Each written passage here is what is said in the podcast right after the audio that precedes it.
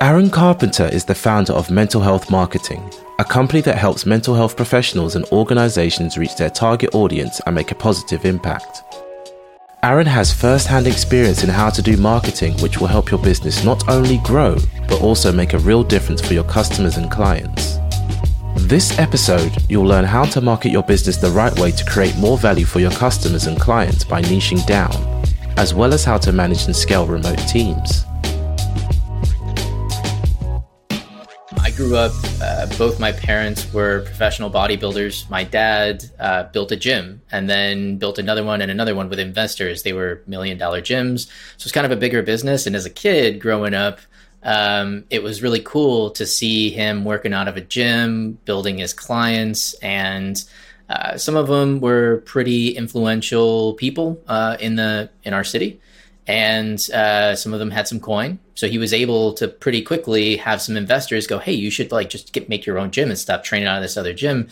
Um, and so I got to see him build that whole thing.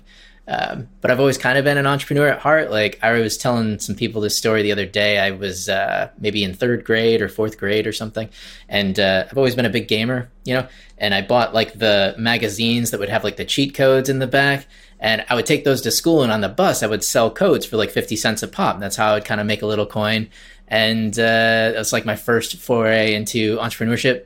Um, but yeah, when I went to university, I was already working on my agency. And so when you're going to school for business, they'll often be like, create a hypothetical business and, you know, blah, blah. And I'm like, I actually have one. Like, I'm just going to write all that down, right? And then use that the for the school numbers, assignments and stuff. Exactly. yeah. I'm like, help me out. Like, let's just build this together. So, um, yeah, so that's kind of how I got started and uh, just been uh, building the agency ever since. Yeah, I'm curious because for me, I've studied a business degree, I've studied a music degree, and I've found that the lecturers or the people in the university they don't really have hands-on experience. All their experience is like you said theoretical right? Isn't it's the idea of this is how it goes and if it goes bad then you do this you do that. But you said you had a real agency running. Did you find any kind of useful lecturers in there or useful people in the university that helped you kind of grow your business or showed you a different perspective on things? Oh yeah, all the time. In fact, I remember I was in uh, one of my second public speaking classes, and um, one of the one of the one of my colleagues, one of the students, asked me like, "So you have your own business?" And I was like, "Yeah." And that's all you do for work? And I was like, "Yeah." And they were like, well, "What are you doing here?" And my response was, honestly, I get some of my best ideas just being in this environment, being here, like hearing to professors lecture, being around other students who are building things and stuff. Like it's a great environment for an entrepreneur. Um, there's been a lot of, um, I don't know, call it hate maybe from different like popular uh, public figures around university and stuff like that. I think you know where they're just saying yeah. like, who needs it now? You got Chat GPT and YouTube and all this stuff. Yeah, I don't know, man. Like self learning is very cool and a lot of people are very very good at it but there's still something there's some magic in the uh, going to a university and being surrounded by all those people who are studying and you know um, colleagues so yeah. yeah. I mean, you go there and it's the network as well, isn't it? Everybody's in the same mindset as you. Everybody that you're, you're around in your lectures, you're like, right, these people care about business to some degree more than the average person. So I guess it's that kind of environment does help you to, you know, get ideas bounced around and get a different perspective. So, so seeing as you started your business before you went to uni, normally I'm asking people, you know, oh, when was the moment you decided to become an entrepreneur? But for you, you said it's always been in you. What was like day one of you starting your agency like? You must have been 16, 17? How old would you have been? Yeah. Um, I think it was like 23. Oh, okay. And yeah, and because uh, I, I studied several different subjects, I didn't go straight into business like on a linear path. I tried to put myself through flight school by serving tables and that math did not add up i did not have enough money to do that i was putting myself through university so but it was it was a great time um, studied computer science for a little while and i was like i'm not going to want to just build computers or sit on computers all day every day it turns out i do actually because that's what i do now but um, i went into business because i wanted to to explore that um, so yeah i mean the path wasn't exactly linear but when I built the business, I mean, there's a very special feeling you get when you land your first gig. And it's just from your work, you know? Uh, so I remember the first gig I got was this guy who made these little gifts. They're like what you would find in a gift shop in, you know, a Caribbean city or something, like finding seashells in a mesh bag and a scoop. And it was really weird stuff. But he was my first client, and I built his site and made it so he could uh, sell them online. And uh, I framed my first dollar. I took the check to the bank, had them cash it, you have them give me a dollar so I could frame that, have it at my office, still have it.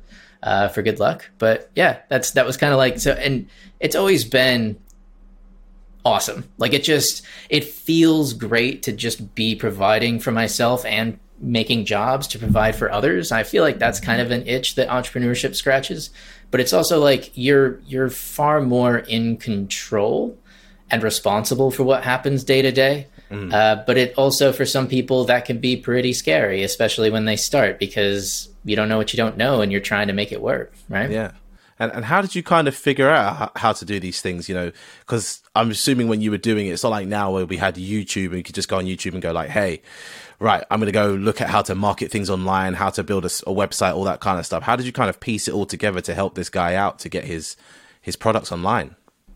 Yeah, so that's a good question. So when I was like uh, maybe 13 or 14 or something, I was already building my own computers again because I like to game and stuff, but I was also really interested in that. And uh, my cousin came over one day and wrote a little bit of HTML in Notepad and then saved it down as a .html and opened it in a browser. And I was like, just blew my mind. I was like, you could do that? That's a thing?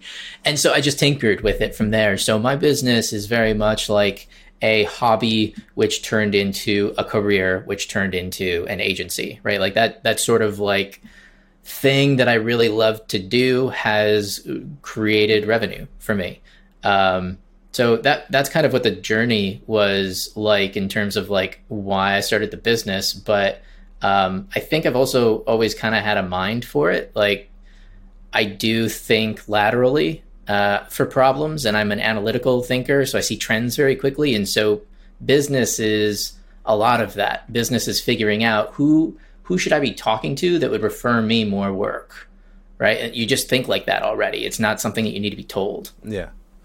Fair enough. So I'm wondering, normally when people start a business, it's normally just them or just them and their co-founder. So I'm assuming in your case it was just you. Mm. So now I'm assuming you have employees and all that kind of stuff. When did you decide to hire your first employee? Was it because you were just too busy or you just had too much work coming in? And you know, what was the first kind of hire that you made to kind of lighten the load for yourself? Yeah, so it was because I was too busy. I, I, really had reached a point where I realized there were only 24 hours in a single day, unfortunately. And so I needed someone else to help me pull what I was, uh, what work I was getting into the agency. Um, and so I was concerned that if I hired somebody, that they would be so expensive that I wouldn't be able to afford them uh, especially in web development. And so what I did is I sat down and created a spreadsheet. And what I realized was I'm going to be paying them a fair amount of money, but for every hour they free up, I'm going to be able to charge even more money back to the clients. I'm not, I'm, I'm, I'm full up on work. And so it actually made it so that we could earn more money. Um, bottom line was better after the first hire, but I did have to sit down and put the numbers into a spreadsheet, like realistic numbers, and look at it and like plan for what's worst case and does it even work that way? And it did. So then I felt much more comfortable. Um, and then the first hire that I did, I ended up doing hiring the exact same way for everybody else after that. I teach this now to other agencies too, which is uh, this idea of a work placement exercise. At least that's what I call it. So it's not it's not a um, it's not a unique idea necessarily, but the way I do it kind of is. So the idea is that you would have uh, somebody who wants to work for you complete a set of work, but it isn't actual client work. It's a benchmark exercise that you put together. So for a web developer, I created an exercise where I just made a paragraph and it was a request from a client, a hypothetical one for a dog boarding and grooming facility because that was one of the first accounts that I got. And uh, I just said in there, hey, I want you to create a services section on my homepage. I want it to include these things and maybe that other thing. And um, yeah, interested in your thoughts. So I, I uh, took that and then I gave it to my first applicant. And I was like, I want you to write up the content, I want you to design it, and I want you to log into this development area I've set up and actually build it. The whole activity should take someone who has some basic skills roughly an hour, maybe. Um, but I know how much I can charge for that. So my rate to you is going to be based on how long that takes. So I want you to record your time in the writing, the design, and the development. And then I want you to reply when you're done with your times, what you like the most, and what you like the least. And my rate offered to you is going to be based on how long that took you. But be honest, because if you're not in the first week here, I'm going to know that you weren't being honest because these are basic skills. And so I'll be able to see if you're able to keep up pace that way. My applicants are honest. They know that the rate's non negotiable. They don't ask me a rate. It's like, this is what you're worth at my agency right now, too. Um, and then the right now part is uh, me referring to once a year we do performance reviews. So, like, are you actually churning more work than you did last year? Cool. Here's a raise based on exactly how much revenue you brought into the business based on the design and development work you've been doing. So they're all in like positively incentivized to be showing up, getting work done, getting it done efficiently, but not cutting corners because then the client's not happy and then it takes more time. And how long ago was it when you hired your first employee? Shoot, man. Uh, 2012, oh, maybe. Okay. Yeah. Been in business a while. That's yeah, that's, that's yeah. really interesting. Is that person still in the business now, or have they moved on to other places? They were up until like two months ago. So that person, Josh, was with me for a very long time. Mm. Um, but he's moved on. He's kind of like wants to go more of like a traditional career corporate route. Yeah. So he is now doing exploring other opportunities. But yeah, he was with me for a very long time. Oh, okay, well, that's good. That's a good sign that you're running a good business. If people want to stay with you for you know just under or just over a decade, because you know a lot of people struggle to retain employees, but you've been able to do that in a fantastic way. And uh, one thing I want to talk about is actually what your agency does, which is very, very niche marketing at the moment. It's even in the name of your company, mental health marketing. So I'll kind of give my brief understanding of it, but you'll give a much more in depth answer. You guys help psychiatric practices and mental health services to market themselves better. That's the best way I can describe it, but you're the expert here, so please yeah, tell man. the listener. You nailed it. I mean, that's exactly what we do. Um, after I had been in business for a couple of years, I met this guy, Joe Sanok, uh, in Michigan. He also is from my same hometown, Traverse City, Michigan. Um, Joe was a second generation private practice owner. So his, uh, I believe it was his dad, started the private practice. He took it over. Um, and he was he had created this podcast called Practice of the Practice. Mm. the reason he created this podcast was because most mental health clinicians go to school, they achieve their master's or doctorate, they do supervisory hours outside of school, and then then what? Then they're they either work for a, another practice or they want to start their own. But unfortunately, they didn't take a single business course. They have no idea how to file a DBA or an LLC or even get their you know business tax identification stuff done. Mm. Business basics. Yeah. So he built this podcast to talk about those things and help people grow. I met him. I did his logo, his website. It's still the same logo and website today. Joe, if you're listening, you really need to reach out to me to get that redone. um, and I started working with mental health clinicians, and um, yeah, there's a real need for it because a lot of them try to do it themselves. But um, in my experience, most therapists really don't like technology that much. They're more focused on keeping things human, and um, so that's kind of where we fit in. I've been working with them for roughly 10 years now, and mental health marketing is the specialized service that simply focuses on mental health professionals and how do mental health kind of practices and clinicians differ from you know say a SaaS website or a product based website, you know, or a Shopify store? What what is it that you have to put in mind or keep in mind when you're building out their kind of online presence and their marketing kind of plan?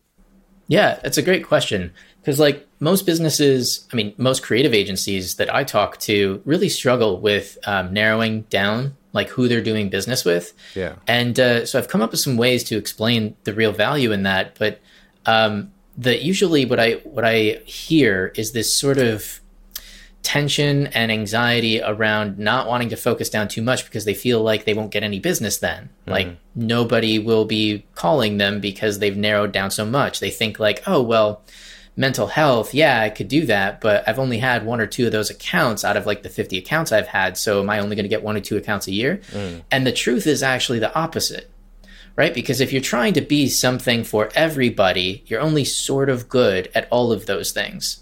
And if you're running an agency and you're listening to this, you might be thinking, well, I can make killer websites, doesn't matter what business. Sure, and good on you. But because we focus on mental health as a, for instance, I know exactly what questions to ask them to get through discovery on a website way quicker. Right? Because there's a lot of there's a lot of things that are going to be the same every single time. It's the same type of project. So mm. we can also create more value by solving more specific problems to them. And all I have to do is solve it one time. It's not a different project where I have to relearn a whole different industry and figure out what their problems are and then create those solutions within the website. Um, so specifically for mental health clinicians, there's almost always a discussion about insurance, mm-hmm. sliding scale, what type of fees or if they're private pay, what type of specialty uh, populations they serve, what types of issues they have. And then beyond all of that, because I work in that industry so much as a vendor and a service provider, I know what's going on in their industry. So I can talk with them about, yeah, you know, as a group practice, it's real tough hanging on to therapists because there's such a demand for mental health right now that all your clinicians are wanting to strike out on their own. I'm talking to those people too. Like I hear those those conversations every day, right? So I know what's going on with you group private practice owner, right? And so here are some strategies that I thought of to help retain talent, to help keep them in-house, right? Um, and so it just be it it makes it way easier to work because you know what's happening and you have already solved most of the problems. And it allows you to charge more money because you are an industry expert for them. They do get higher quality work out of you because you specialize in their industry. Yeah and even though your agency is really kind of niche focused, there's still, you know, those core principles that apply to everybody. So I'm wondering, do you build kind of lead magnets and sales funnels for these people as well at the same time as building their website? Like, I'm, I'm curious about, you know, kind of what parts of the, the marketing process you help them with.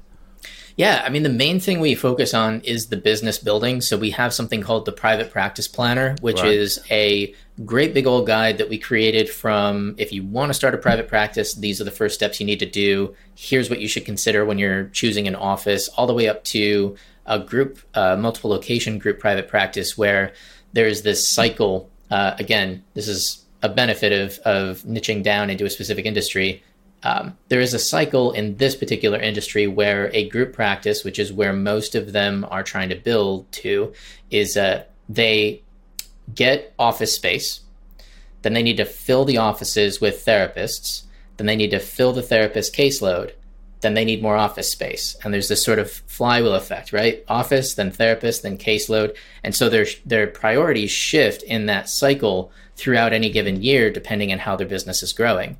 Um, on top of that, there's a bit of a cycle where during the colder winter months in the United States, people tend to get a little bit more depressed. And so they tend to reach out to therapists more often. Uh, during the bright summery days, it's kind of less in demand. So there's this this dynamic that you start to understand and um, as a service provider to that industry you can start to plan your business around that as well you know anticipate when business is going to get busier um, and develop solutions for the your clients that are experiencing those dynamics. Mm.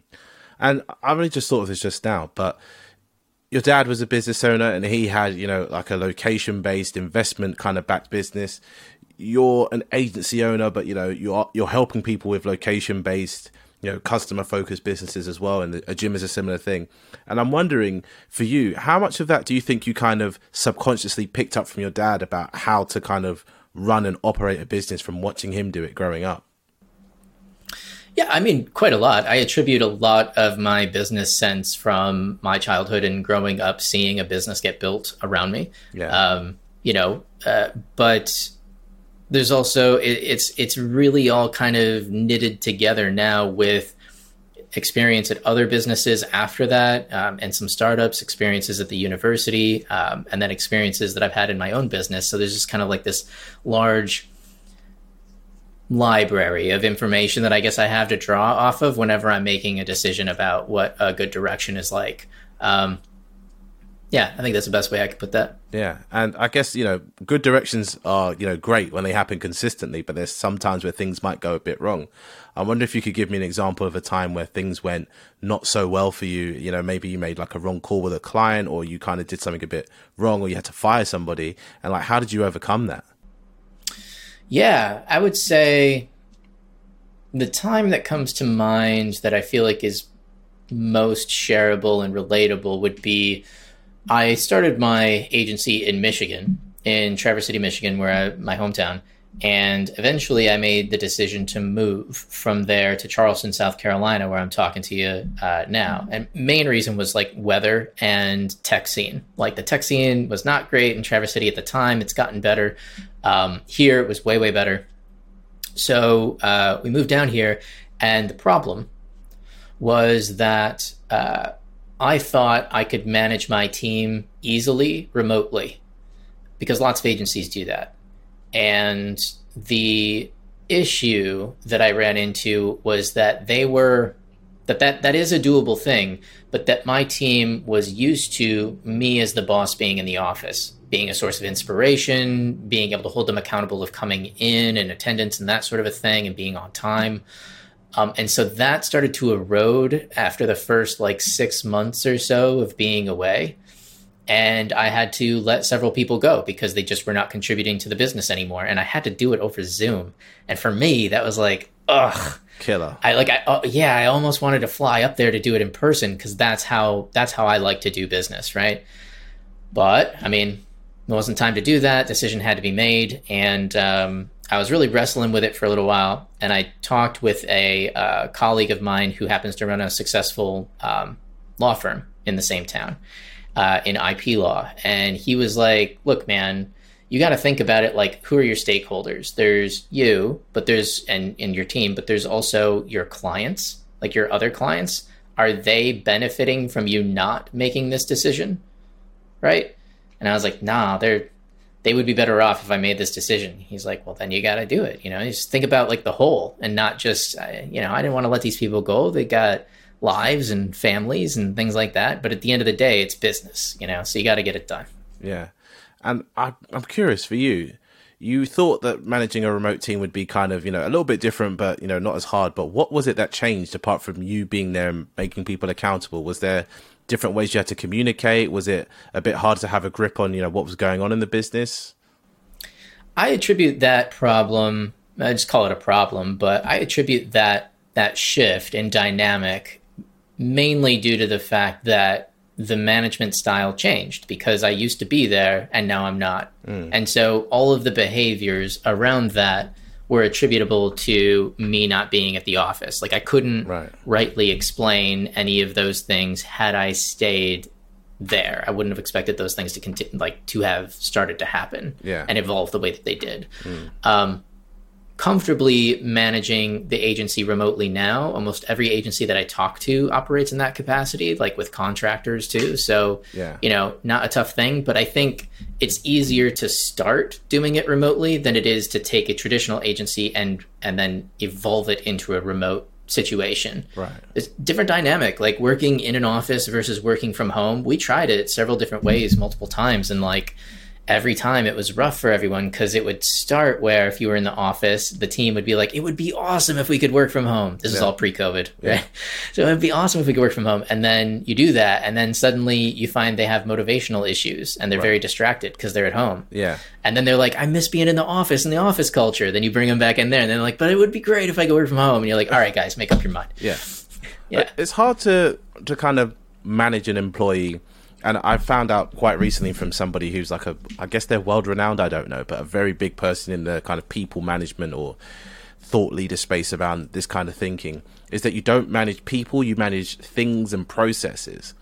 He said if you try to manage people, it would always kind of lead to problems because they feel like you're interfering in their life as opposed to helping them with their work type thing, if that makes any sense. I think that's spot on. Yeah. In fact, most of the systems that I have set up, like my um, incentive based pay based on performance, is all set up to where it's like, all right, you do your work whenever you like for my contractors, do your work whenever you want to, whatever hours. I don't care. Just don't do client communications between like outside of nine to five because I don't want them to be trained to think that like they could just email us at midnight and we'll be available like 24 seven. That's not real. But um, otherwise, you know, I don't care how you solve problems. You have lots of creative latitude, but um, at the end of the day, we need to make money. So I want to make that as transparent as possible with them. So, like a performance review includes here are all the projects that you worked on. Here's how much time it took. Here's how much you were paid based on that time. And here's how much revenue we made. So if you're doing better than last year, I'm paying you more money and I'm putting all the numbers right in front of you, right? Um, and if you're not, you're not. But then if you're not, like I remember when I first introduced this system to the team, um, one of my team members asked, "Well, what happens if we do more poorly?" And I was like, "Well, first of all, if over the course of a year you get worse at your job, I mean." There's going to be some red flags along the way. We're probably going to have conversations, and it's unlikely we'll be doing a performance review with you because you like clearly your heart's not in it anymore, right? You can at least maintain the same, but like especially in my industry, you build more design skills, more development skills over time. You just get faster at your job, and technology gets easier, so you know you can also produce more that way. Uh, so yeah, so I think. Uh, another good example of that is this client. Um, we'll call him Jeff to protect uh, the innocent. But this guy was a um, family entertainment center counselor. He uh, or consultant. He would work with businesses that do like bowling, laser tag, restaurants, right, like that type of stuff. And he had a way that he liked to do websites. Um, and it was not a great way to build websites. It really was a clunky process. It was very difficult for us, but he wanted to do it. He wanted us to perform the work for him, but he wanted to do it his way eventually we had to part ways.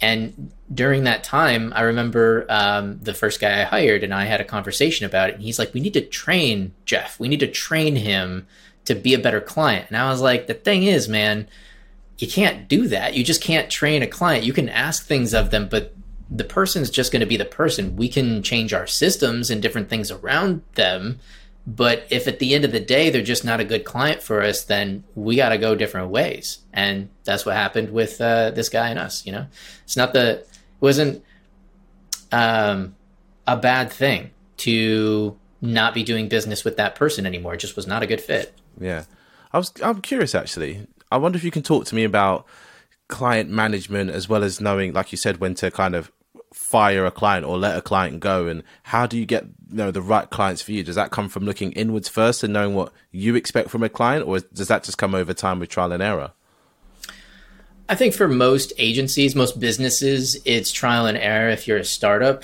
uh, you can do all the research you want and create like a buyer persona or an avatar, whatever you call it, and like mm-hmm. really try to identify your ideal client. But at the end of the day, you don't even really know who you appreciate doing business with until you start doing business with people. Yeah. Um, it, some people listening may be familiar with the book Traction and the oh. EOS like system. yeah. So you know, there that talks a lot about it as well, where it um, in, as part of that system, you identify who your ideal clients are and uh, who your ideal clients aren't. And what we ended up doing was just thinking back um, when we went through that exercise as a team. Um, I had everybody think back through all the clients we had that stood out remarkably as the worst and best clients we had. And then we discussed what attributes those clients had. And that's how we figured out who our ideal clients were, right? Um, the bad clients and all their attributes, those became red flags during sales and discovery process of if they start to exhibit anything like they don't show up on time for the calls, they are not organized, they want to change our contract, our contracts are contract, man. Like I would never go into another business and be like, yeah, I really like you and your services, but I need you to change how you do business. Like that's a huge red flag. Um, so we identified all of those, and that is how we ended up getting to a place where it's very easy to know before we even get started, is this person going to be good fit for our business? Yeah. You're actually the second person I've had on the podcast that spoke about traction, and the fourth person I know who's actually, you know, mentioned it to me and, and mentioned a different part of it. Actually, everyone seems to be in different sections of that book, and I'm wondering for you, when you read Traction, where were you? And then versus now, what's the kind of change? What's the difference? Apart from you know knowing what clients to look for, did you change the way your teams were structured? Did you change the way you operated in your business? That kind of thing. I think for me, that book. So the person that showed me that book first, uh, his name's Jack, and he owns a um, search engine optimization firm that I worked with for a number of years. And uh, we would have long sessions of chats in his office just about business and different things. We got along really well. But uh, he showed me this book, and so I bought a copy, but I never really cracked it open. You know, it just kind of sat on a shelf. And uh, the book itself is mainly useful for team based stuff. So once you have a small team, then it ha- it has a set of activities and stuff you can go through to get everybody on the same page and also get a little bit more focus. I think that's a fair summarization of what it is. Um, so that's what it did for us. I would say, like out of all the sections, it really was just as, as a whole helped me get my vision to my team a little bit more clearly and gave them an opportunity to contribute to that vision so that I had buy in from them so that everybody felt like they were a little bit more a part of a direction versus kind of just day to day taking orders, trying to figure out how to get the work done. Mm. And now, for you, a decade into your business, where is your kind of position in the business? What do you do day to day? How does that look? You know, and what do you do to kind of make sure everything's still kind of swimming along? I assume you're not, you know, as they say on the front line, kind of fighting fires all the time. You're kind of big picture and all that kind of stuff. Yeah, I do a little bit of everything, honestly. Um, I said before, I love design and development, and right now I'm still doing some of those things, but I kind of choose the projects that I work on. You know, I'm not just taking anything. Um, not a lot of fires with clients, uh, but mainly I think that's because of our systems and identifying a lot of the stuff that we've already talked about on this uh, podcast episode. Um, I also do some coaching and consulting uh, through DigitalOcean to other creative agencies all over the world. So, kind of taken my experiences, and I really like this business, man. Like, I like talking about it and yeah. working with other people on it. And so, I take that expertise uh, over there and just stay really in touch with other businesses that are getting started. We roundtable problems that they're having in like group calls or on one on ones where I'm mentoring them directly. Um, so that's that's what a typical week looks like for me. And what are some of the common problems that people come across in DigitalOcean? Because there's always something that most kind of people are, you know, tired of answering, but they realize that this is something that everyone needs help with, type thing. I mean, the main thing is sort of what we are talking about today. Most agencies really struggle by being what I would call a generalist agency. Um, you're trying to be something for everybody, and in this, especially in this line of business, it is crucial to pick a specific market because if you don't, what happens is you take a project, and I mean, when you start a business, you kind of have to take whatever projects you can get your hands on. That's just a fair point, but eventually you get to a point where you've hit a ceiling and your revenue is not increasing month to month and it's because you do a project it closes they're done. Maybe you do some retainer work or something but the bulk of the work is completed and now you got to go hunt another one down. And you do that over and over again and the messages when you're creating them like for advertising or conversations even it feels kind of vague because you know, you don't really know how to talk to that manufacturing plant that does millions a year versus the mom and pop restaurant down the road that also wants to do work with you. Like they're two very different conversations. Um, so the main thing is just pick my advice to any other agency, but definitely any business, pick a vertical, like pick a specific population or problem you're trying to solve and get really, really good at that thing. Ideally, you have uh, some interest in it as well. So when I work with agencies, for instance, who haven't done this, what I'll I'll do is I'll pull up a tool. It's a simple spreadsheet. Anyone can just do this, um, where I have multiple columns in it for. Uh, do you understand their problem? Rank it on a scale of one to ten. This particular group that you have, like in the far left column. So list all the groups in the far left column, and then do you understand their problems? Do they have coin? Like, do they actually have money to buy your services? What's your expertise? In that industry, which is not the same as understanding their problems, right? Like their marketing problems or whatever problem your business is solving is different than how much do you actually know about the market and the industry. Can you talk the talk? If if someone gave you a slip of paper at a conference and said, "Hey, you can uh, get on stage for 30 minutes and talk about some subjects around this industry," can you do that? Uh, that would that would be a nine or a 10 out of 10. Um, and then what's the opportunity? So, what's the market looking like? Is it going up or down? So, in the United States, two years ago, real estate was on fire. Now it's like cooled off because of interest rates getting adjusted and everything. So, um, you analyze those things and you figure out, oh, this is the niche, this is the spot for me, and you get started there. Then it becomes easier with your messaging and everything because I'm out here instead of saying, um, Hey, my name is Aaron Carpenter with Legendary Lion. Get your lion's share of the web. That's my original agency's name and slogan. Um, hey, do you guys know anybody who needs website work? Send them my way. Versus, hey, my name is Aaron Carpenter with Mental Health Marketing. We help mental professionals around the world grow their private practice from startup to group multiple location. We help people who help people. Yeah. That's self selecting clients right there. They hear yeah. what they need to hear. They go, oh, that's not me. And then for the right person, they go, oh my gosh, I need to work with this guy. I haven't had anybody say that exact, you know, sentence there, that exact tagline that's applying straight to me type thing it just resonates it hits different right it resonates more it's like oh that must be the person for me because they are do they are for my industry solving my problem mm. And we are we have a ton of experience in it so it's just easier work for us i do not want to take another rando project and have to learn that whole industry and all the different things you know that have to go into the site i'd much rather just continue to solve the same problem for other people.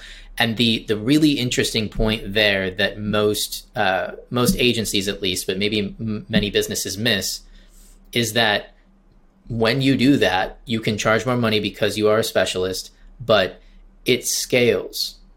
Like you do not need to be the brain in the room solving every problem now right? Your team's not looking to you to go, hey, what do we do for this project and how do we organize this or whatever. It is a stage two private practice. These are the things we do for that. I already solved those problems. It's in the SOP. Click this link, read that bit, go do the thing. That's what scales, you know? But you can't scale when you're trying to be everything for everybody. It's just not a scalable thing. Yeah. And you spoke about, you know, the systems you had for employing people or that you have for employing people. So I'm wondering when you are scaling up, there are parts of it that you do have to kind of systemize and kind of have written down and you know have a procedure for. What are the other kinds of parts of your business that you have kind of you know pretty much like this is section A, B, C, and once we get to C, we move them into this next category. What what are those kind of sections? What do they look like? So our manual, if, if you're asking like what are the main like ideas in it, is that yeah. kind of what you're asking? Yeah, yeah, yeah. So so the main ideas kind of follow what we refer to as the client interaction model. There is a set of interactions that you go through with every client. It starts with an introductory call, then you start to have discovery, like you meet with them and figure out, okay, so tell me a little bit about your practice, where you guys located, and what services do you provide. You get all that done. Um, and then you start on the design, then you do development, then you do deployment and launch the site. And then you have ongoing marketing activities like SEO and paid ads and stuff like that. So each one of those um, things that I mentioned would be a section in our SOP. And within each section, there's a lot of different things that we do. And we have pretty um, unique processes to many agencies that are all well defined in there. Um, that also makes it really easy to onboard a new person. Because if I hire somebody who's a designer, I just reference them to our SOP for this is how we do design. For instance, um, a lot of creative shops will do a whole website design. Like they'll do the homepage, the inside pages, the contact page, all of it. They'll do it all, and then they'll go to the client and they'll be like, "Hey, client, do you like it?" And what they've essentially done is asked somebody who's not a trained designer to critique their work, and that's all backwards, right? It makes the client uncomfortable uh, the reason, to be clear, why a lot of agencies do that is that they want to get client buy in. They want the client to be part of the process. They want to make it client centric and they want to like have the client sign off on the design. So they have to ask their opinion. We do it differently in a way that's much more healthy. So the way we do it is we only do a homepage and we do two. Both of them work. They're both winner concepts, but we pull them both up side by side and we ask the client, hey, which one of these do we feel like would resonate more with your target audience and why? And then we go through it section by section. We make some adjustments off of that. We get their buy in, critical feedback, but also we haven't watered down or damaged the design by them making suggestions that are founded in a very uninformed place when it comes to design and marketing online, right? Uh, so we do that, and then we narrow down the look and feel that way, and then we just apply that to all the inside pages. We already have their sign off, and then we roll into development. That's a that's a method of design that I teach people now because it is way more effective. And incidentally, that doesn't have to only work for design. It's really effective for design, but it could be the same for programming solutions or something like that. You know, come with a couple of concepts and then talk with the client and keep them centered on which would resonate more with your problem or your audience keep the conversation there. We often have conversations with clients where they're like, but I don't like that. And it's like, cool, but we're not selling to you. So let's talk about the audience again, right? Like you're going to like it at the end because, you know, you're in control of this project too, but like, what is your audience going to like? Yeah. I mean, Aaron, throughout this whole podcast, you've been dropping absolute gems and it's got me thinking about you're teaching people now and, you know, in your business, so many different things. Where do you do your learning? Where do you find out all these little gems and bits of information that you're dropping now? Is it books, podcasts? Is it all just through experience? Just experience, man. I mean, I mean, yeah, you know, I haven't always been awesome at this. Like I did have some difficulties along the way, and those were the things that helped me understand what didn't work. But I've also done a lot of things that I know to be axioms of what does work, and I've just collected those over time. I could just um, it's again kind of like how my brain works. Like I just see this stuff, like trends of what is happening around me as I'm doing business. And so I have like a whole Google Doc just filled with all these different ideas of, I know these to be like truthisms of running a creative agency.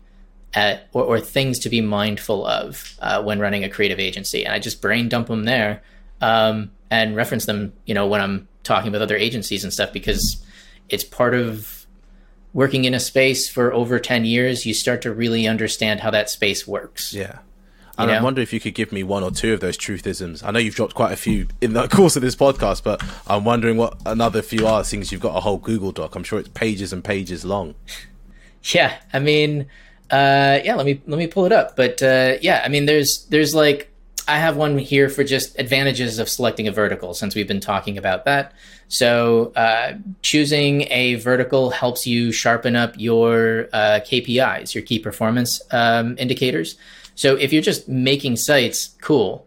Uh, but if you are marketing to a specific audience with a laser message, you can develop KPIs that are a little bit more specific to that. So, how many events did we attend in the mental health space this year? How many leads did we get out of those? Um, how many leads are we getting off of our current Facebook campaign that focuses on this issue in the industry? Everything just gets a little bit more well defined, and so it becomes easier to set goals. You also can um, create like goals around how many projects you have to sell a lot more clearly because or how many units depending on which business you run because you have set packages and rates. You're not custom quoting everything like a generalist agency would right? Like oh this website's going to be $5500 and that's because of all the things that we talked about. You're like no no. Uh, our package for what you need is 5500 here's what's included and here's why all of those things are really important to you right? And I sell that same thing to everybody at your stage of business because it's exactly what you need to grow. Yeah. And, you, and you're difference. interested in seeing people grow because, you know, the more money they make or the better their business is, they're going to come back to you and be like, right, I'm at stage two now. How do I get to stage three? And, you know, th- that's a lot of things that I feel like some marketers actually don't do. They're like, I can promise you this for this and then goodbye. Whereas it's like, I want to see you grow because as you grow, you're going to want to grow with me type thing.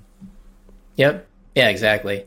Yeah, and you know, there's just other things too. Like um, I'm just looking through right now because some of these come up a lot, um, and they apply. A lot of these apply to business in general, but uh, like one here I have is uh, don't meet a client on their turf.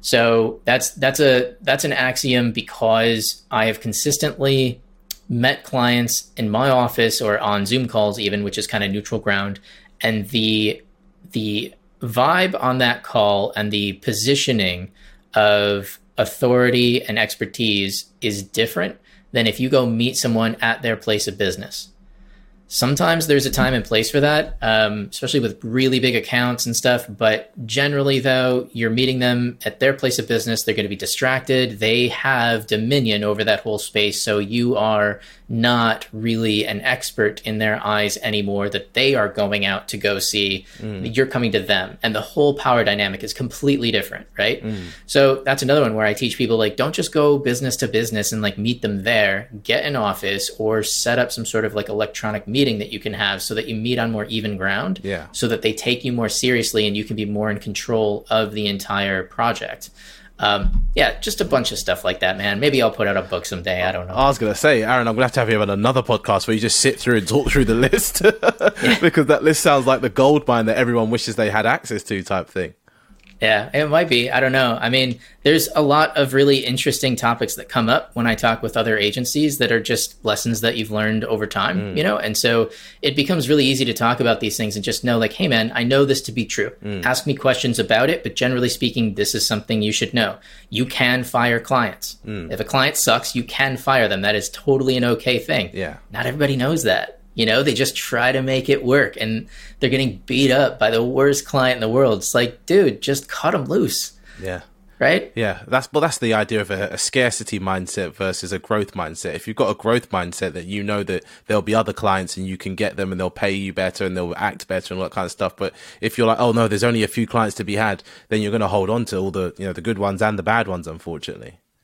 Yeah, that's totally true. And in fact, uh, before I had even heard the the scarcity and growth mindset um, terminology, uh, I was telling agencies that uh, if they develop tools and things like that, unless it's like super proprietary IP, feel free to give it away. If you come up with those ideas all the time, mm. like it just gives you more business. I give away tools to these agencies all of the time, and uh, I've been asked before, like, well, what if someone rips it off and starts selling it? Well, I mean, you know what? That tool is not going to be the same two or three years from now. It's going to be even better because it came from me. It was my idea. Yeah. Any copycat who tries to like get something out of that, man, it's a waste of my time to try to chase them down. Yeah. You know what I mean? So like if they can get something out of it, more power to you, man. But like you really should be focused on doing you and like making your own stuff because that's that's where the good life is at. Yeah. And speaking of the good life, Aaron, I want to ask you a question that I ask every guest, but the answers are always different. What is it about what you do that brings you the most joy? I mean, the idea that we can design and build a website, and when we put that on, anyone anywhere in the world can see that. It's pretty cool. That's always kind of stuck with me as being pretty cool. Um, but generally, you know, I like the idea that with our specific industry that um, we work with people who are m- helping other people feel and be better. Um, and we're enabling them to be able to do that in a more powerful way. And that's a that's a good mission to be behind, you know, and to have. Like that's a flag I'm I'm really um, proud to carry. Where can the people find you online? Yeah, sure. So um, you could search for Aaron Carpenter, but I think there's like a famous footballer and or a musician or something like that that has my name. Um, but yeah, Aaron Carpenter, Legendary Lion is my uh, creative agency, and mental health marketing is our um, service offering to mental health clinicians. Mentalhealthmarketing.com and legendarylion.com, and uh, that's that's where I live. I'm going to be um, releasing videos that are focused on these business topics specifically to therapists too, so that they can actually like hear me talk on a specific subject, similar to the axioms I was talking about. Um, so that's where you could find me. Thank you for listening to People Explained. New episodes come out every Monday. We would appreciate it if you gave us a review on Apple Podcasts and shared this episode with a friend.